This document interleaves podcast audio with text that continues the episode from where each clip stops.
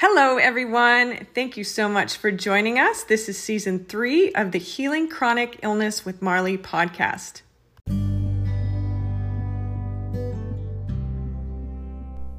Hey, my peeps, this is Marly. Thank you for joining me today. Listen, November 2nd, I woke up with COVID. I actually probably started it the night before. I was getting on an airplane on November 2nd on a trip that I had planned a year for, and lo and behold, here we go. COVID hit me, and so it was pretty intense. I bumped my flight to the following week, which I had to bump again for several days later. So, for flying on the 2nd, I was able to leave on the 12th. So, 10 days in, I was able to make my trip, which was really remarkable for somebody who spent 20 years in bed trying to function or on the couch. Um, Post COVID, was able to make the trip, do a pretty intense physical and emotional exertion ex- uh, activity over a week's time and got like five hours of sleep a night and was in 37 degree temperatures. So, all of that was a lot of stress on my system. So, knowing what I know about how much COVID affects the central nervous system and how to support um, you know, myself through just vagus nerve training and the vagus nerve stimulation uh, microcurrent machine that I use. I took it with me. Of course, I trained on Neuroptimal and just supported myself, and so was miserable to have COVID a second time. I actually felt worse than I did the first, but I took the protocol that I did the first time and I implemented it again and then added the vagal nerve training because I just really needed to support myself because I had a goal in mind and I wanted to achieve it and I did. And now I'm back home, well rested, and was hit, hit the ground running. I was busy all day long in the clinic and lots of folks right now struggling. I pretty much every client patient that came in today cried. Everybody I think with the holidays coming up and seeing family and the expectations and the extra energy and the extra having to do this, that, and the other really is very, very, very taxing for people. So, what I wanted to chime in on today was let's talk a little bit more about how you can find your ventral vagal state. And the ventral vagal state is where you're engaged in life, okay? This is where we want to be this is our happy place. We're living in the moment. We're grateful. We're feeling well. We're mindful. Okay. So let's let's talk about how to get there and what to do when you're not in a ventral vagal state and you're operating or oscillating somewhere between a sympathetic response or that dorsal vagal state that's part of the polyvagal theory, which we've touched on before. So let's go a little bit deeper here. Are you aware that there is a powerful tool at your disposal to help reduce anxiety, stress, and negative reactions to life's adversities? I'm reading from a blog post here from a trauma clinic. Finding the ventral vagal state will allow you to alter the state of your nervous system from one that is dysregulated and reactive to one that is calm and positive. Mm, yes, please. The vagus nerve is the longest cranial nerve within the body and carries messages quick, quickly from the brain to the lungs, heart, intestines, as well as regulating facial muscles and skin sensations. In addition, the vagus nerve is a core component of our autonomic nervous system, which activates our survival responses when faced with threat or danger. So, let's talk about the autonomic nervous system. This is what regulates involuntary physiological processes. These things include respiration, blood pressure, heart rate, digestion. The nervous system is comprised of two core parts. We have our sympathetic and our parasympathetic nervous system. The sympathetic is the one that stimulates the fight or flight response. And then think about it like a paralegal or a paraprofessional. They're the support system that comes in. So the parasympathetic is the one that's responsible for calming things down and getting you back into that rest and digest state that we want to be in. The fight or flight and rest and digest responses are shared by all mammals on the planet, as they are survival responses that are crucial for our evolution and our survival. All mammals respond to danger with fight, flight, freeze, depending on the threat that they're facing. These could be threats to our safety, perceived threats, or psychological fears. It is a threat. If it is a threat you can defeat, you are likely to respond with fight. If you cannot beat it, you will likely run from it, which would be the next line of defense is flight. And if you can do neither, you may freeze. Upon stimulation of this survival response, which is the part of our autonomic nervous system, the sympathetic nervous system will release those catecholamine chemicals that are adrenaline and no, like and noradrenaline, like epinephrine, norepinephrine, cortisol. Blood will be dumped towards the legs and major muscles to prepare you for fighting or fleeing. Your heart rate and breathing will increase, your digestion function will relax. You might be so relaxed that that energy needs to go elsewhere and you might need to pee or poop your pants. That happens and animals do it too all of these senses become very heightened. These physiological responses are very acute and involuntary. However, although often unpleasant, they are crucial for our survival. Once a threat has passed, a well regulated nervous system will activate the parasympathetic response, which activates this rest and digest to your nervous system. This is that state of homeostasis and safety that produces the calm and the steady breathing, respiration function, lowering the heart rate and releasing that stored energy from the muscles and the body. This process should happen 20 to 30 minutes after the danger has passed. However, if the parasympathetic nervous system is not effectively activated, the traumatic energy becomes stored in the body. How many people, show of hands if you're listening, raise your hand if that is you at any time in your life or even right now. So, there's many different things that we can do it. You can do somatic experiences, trauma release exercises, NeurOptimal. I did a lot of NeurOptimal training. You can do deep breathing. There's all kinds of great things that you can do. And I'm going to give you some really cool specifics here that I picked up from a trauma workshop that I recently went to.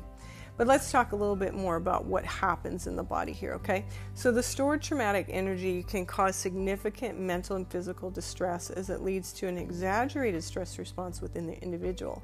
As a result, reactions to threat are likely to become exaggerated with this nervous system becoming stimulated and um, that sympathetic response gets overstimulated Okay, and so the parasympathetic can further decrease functionality, resulting in the individual becoming able to respond to triggers appropriately and remaining in a perpetual mode of fight or flight and unable to return to their natural harmonious state. So you get on that hamster wheel.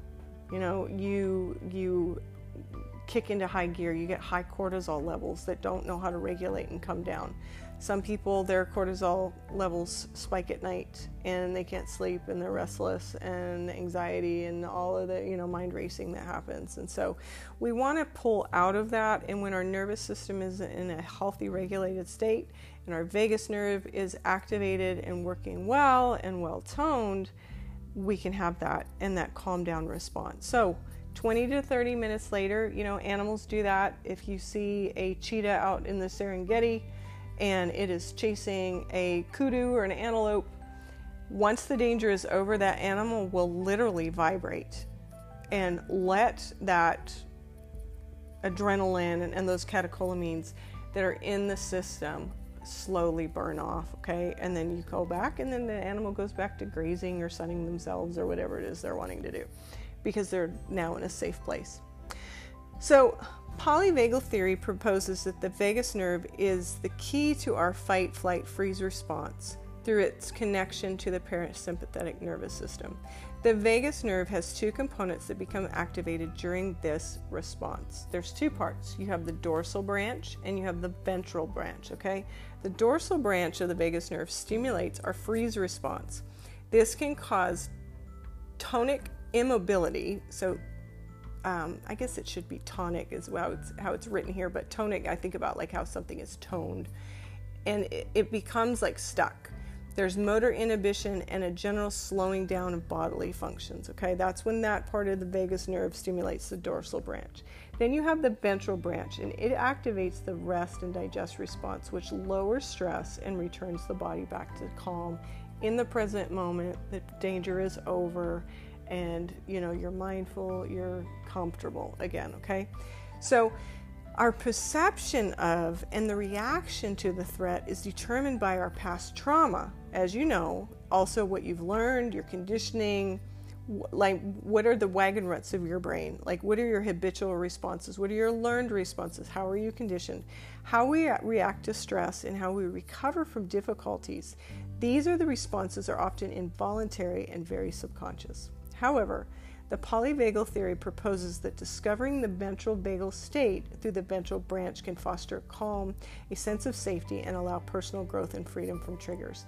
This is so important, my friends all of this stuff, like I said, it happens with all mammals. So if we are going to hijack our body systems or cause this mental self sabotage of what's wrong with me? Why can't I calm down? Nothing. I'm not stressed. I had a client today that was having all kinds of symptoms, high anxiety, and she goes, I have no stress in my life right now. I have no reason to feel this way. And I just smiled at her hooked her up to her NeurOptimal neurofeedback training today. She did a lot better post session, but we had a visit about it, and I said, Listen, I see this with people with chronic PTSD and PTSD. When the threat is over, and when the body has enough energy and vitality in it to address those stuck traumatic experiences that we know are stored in the body, it's not comfortable, but it just means it's another way of you getting better, of your healing.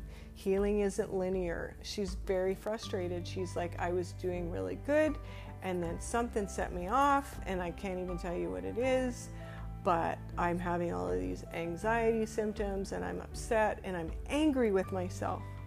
That was a key thing that she told me today is that she was angry with herself.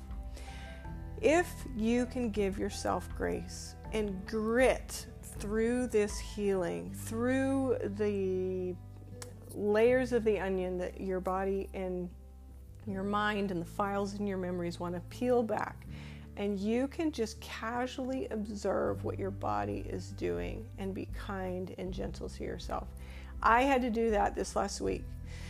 I was in the dark I didn't know if a wild animal was going to attack me. I was extremely tired. I earlier in the day had this major pulse of adrenaline and cortisol hit my body, and um, heart rate was up, breathing was shallow, all of it. And then the threat was over, but and I regulated, but there was still stuff in my body. And I think that's what happened. Is that evening, it decided to continue to burn off. So what happened is that it activated these emotions in me of I'm not safe. I'm scared right now. And legitimately there was a circumstance because I was in the dark and I was outside and I was out in the woods. Something could have come after me. I could have turned my ankle. All of these things started to go through my mind and since I've got rods pinning my ankle together through a pretty traumatic injury, excuse me, um, that's still a, a sensitive, very sensory perception thing for me. So my brain went there and I went into that kind of the, the dorsal vagal sympathetic response that um, I didn't need to be in. And it was really uncomfortable. And it took me a few hours to get out of it. How did I get out of it? I called a friend, I talked to my husband, I did some neuro training, and then I just asked myself questions. What, when I was young, did I do when I was scared? How did I help myself? What did I tell myself? What kind of pep talk did I have? I had none, zero tools. I tried to avoid feelings of anxiety and discomfort and beat myself up when I had them because it wasn't circumstantial, so it didn't make sense. So, what, what do you think? You think you're going crazy? No, it's your nervous system. It's trying to regulate. And so, if the threat is over, but suddenly you're having a panic attack later, just let it burn itself off and do the breathing. Be self aware and observe your symptoms, but don't try to suppress them. Don't try to run from them just observe them and just be like, oh. So if you've had a panic attack and you know what's happening, the worst panic attacks are the ones that, like your first one. If you've never had one before, you might think you're having a heart attack and go to the ER and be told, no, it's a panic attack. They're the most miserable experience that I think you can have. And then they can also trigger a, a, level of depression too. But let's get off that, okay? I'm starting to feel a little down. Let's go back to Dr. Porges and what he talks about when you're able to find the ventral vagal state, okay? So, Dr. Porges, the author of the polyvagal theory, get the book if you don't have it. You need to have it on your desk reference. He proposes that we that when we feel safe within our experience, we are operating from within our social engagement system. Our social engagement system allows us to feel connected to ourselves, others, and the world around us. It is activated from being in our ventral vagal state and stimulates physical and psychological responses. The physical ones include reduced heart rate, steadier breathing, relaxed digestion, and a reduction in stress hormones. The next is psychological. This is a sense of feeling safe. You're empathetic, you're compassionate, you're joyful, you have a mindfulness in the here and now, and you feel connection. To find the ventral vagal state is essential to explore these areas that are key for our personal growth. So, triggers. What are your triggers? Explore and understand what your individual triggers are. Immerse yourself in positive conditions, become aware of your perception of a threat and how it is played out in the body, and develop positive coping mechanisms through body awareness therapy. Like I said, be a casual observer of what's going on in your body and just see that your symptoms are just symptoms. Feel the feelings till they no longer serve you, okay? Social conditions. Seek out and foster relationships. So, when I had my episode, I called my husband, I called my best friend, talked it out, started to self reflect. I didn't journal, I didn't have an ability to journal. I just was at somebody else's house and I was just completely upside down and out of sorts. And so, I just took account for it. And then when it got to be where it was like, like I don't really want to psychoanalyze myself so much, I just flipped the script a little bit and I just started to think about all the good things that happened that day. What was I grateful for? And pushed all that negativity aside. So, these body awareness techniques that you can have to lower your stress response is becoming more embodied. That, you know, the uh, bottom up, top down that you can have through somatic experiencing um, you can have an individual can respond proactively to physiological changes by learning how to navigate through that fight, flight, freeze response by somatic experiencing and can help people find their way into a safe ventral vagal state. Living in this fight or flight response takes its toll on the body and mind due to its acute physical and psychological stress that it creates. So, don't get so worked up over your symptoms that you literally course more cortisol through your body, okay? Just squash the ants, those another negative thoughts, toss out the its, whatever the its, the triggers are, and just see them for what they are. Know that they affect you, and as you brain train and you come out of those states where you feel calm and you feel safe, you will master it, okay? Find those things Find those techniques and use them, implement them. Finding the ventral vagal state assists us in navigating our daily challenges and it constructs positive relationships and guides us into living an embodied, grounded state. So, here's some tips. Guys, are you ready? When you're in an engaged ventral vagal state, do this. This helps me. I love it. Just simply say three gratitude statements. So, this week is Thanksgiving in the United States, actually, two days from now, or what, tomorrow, sorry. And say something like, and you might do this as a um, family tradition, but why not do it every day? Find three things I feel thankful for. I feel thankful for my pillow top mattress and my satin sheets and my comfortable bed. I feel thankful for the fall colors that are beautiful and just the fresh air that we're in and the just you know whatever it is in nature i feel thankful for um, something that you like about yourself. I feel thankful for this trait that i have. I feel thankful that i am good at connecting with people that god bless me with the gift of being able to network and make friends and um, be connected and be personable with people, whatever it is. Find three things that you can be grateful or thankful for.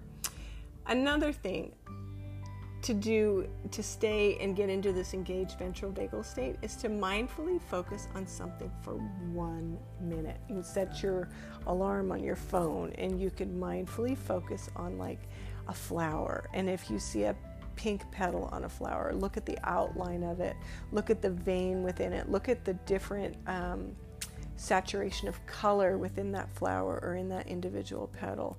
And just like stop and smell the roses a little bit. How does it feel? How um, soft is it? Is it a curved edge of a petal? Does it have a little point?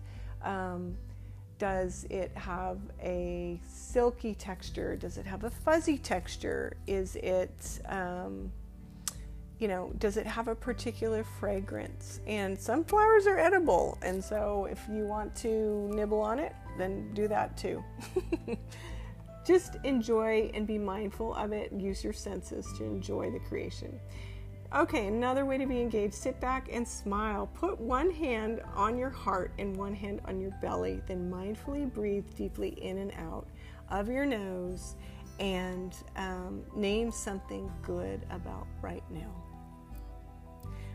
All right, we're going to move on to the others. Sympathetic. This is when you're ready to just fight or flight. Ready? So imagine that you're breathing in a cool color through your nose. I'm going to think of a nice royal blue. And breathing out a hot color through your mouth, like a red or a magenta or a hot pink. Breathing in that blue cool color and breathing out that hot color. And one really great trick to really calm yourself down quickly is two quick inhales and then an exhale.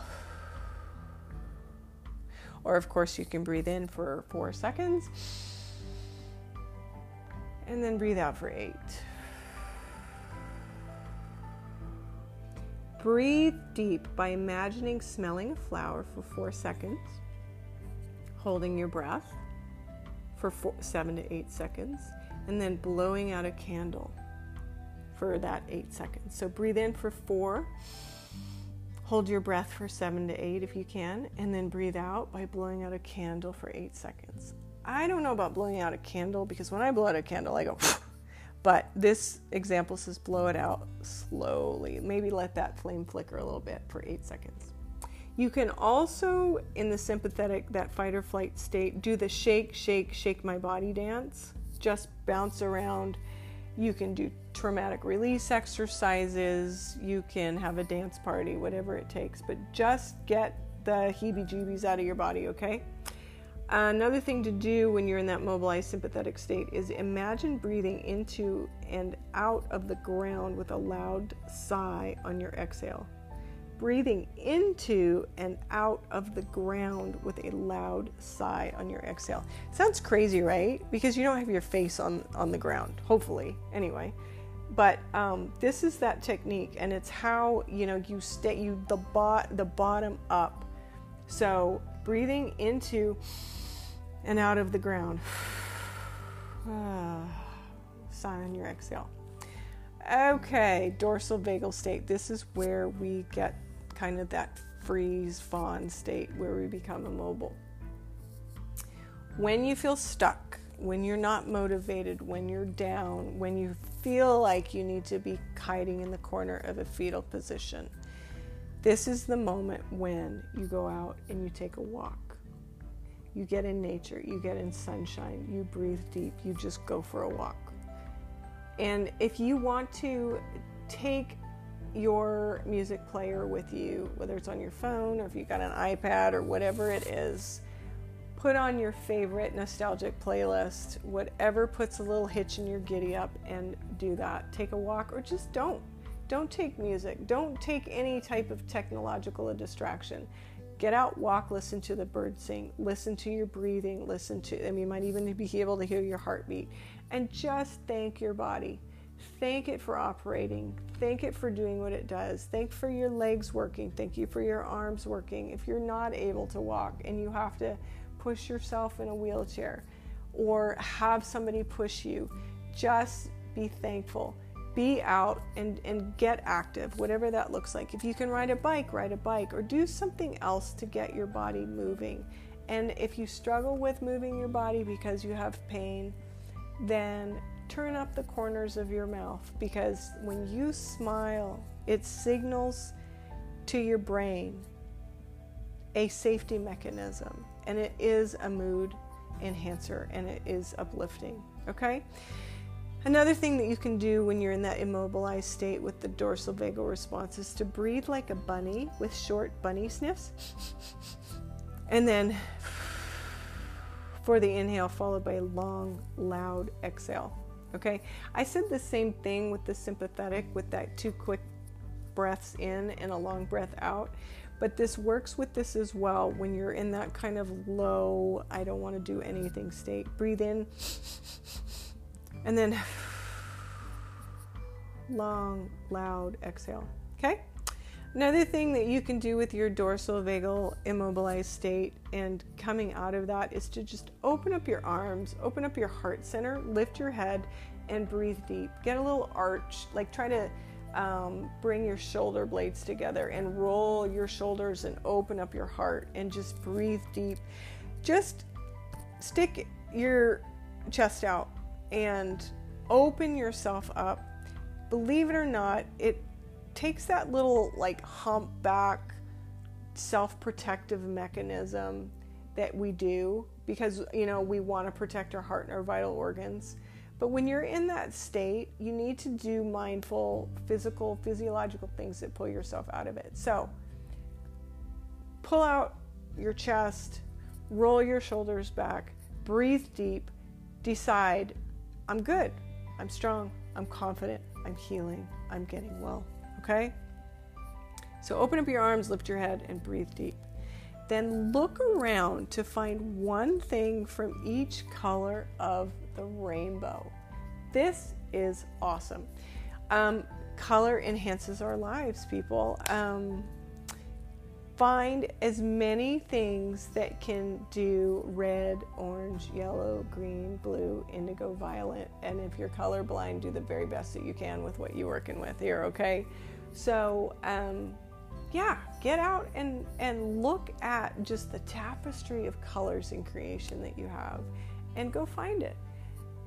I think what you're going to notice is it not only uplifts your mood and pulls you out of that immobilized dorsal vagal response, it's going to allow you to almost be more creative and playful, like I've talked to you about in recent podcast episodes, is to just get connected with that inner child and that higher self because they need to know each other, they need to be connected. You need to be in a creative space again where you see things in more vivid color and that you're noticing things around you. You know, if we are not appreciative of the environment that we're in and the bodies that we're given, it can really work against us. So I think about like hanging wallpaper. Uh, one time, my girlfriend, she's an interior decorator, she showed me this wallpaper and it was absolutely way outside what I would have chosen, but I trusted her and I loved her design elements in her own home. So I put it in the powder room bath of our bathroom in one of our homes. And, you know, when you're using the bathroom, you have time to sit and look. But I enjoyed the wallpaper in there. It's crazy. But then you, what you happens after a period of time is it just like things become, and it's an expression I use, it just becomes part of the wallpaper like you don't notice it anymore. You don't notice the colors and the intricate details and the different shapes and designs of the print. So when you're in your own space, um, like you're out in your yard, you can enjoy your yard, but isn't it funny when you leave and you go on vacation and you're in a new place? Like, oh my gosh, it's so refreshing and it's so spectacular. Why do you think that is? Well, it's because you've hung up some fresh wallpaper.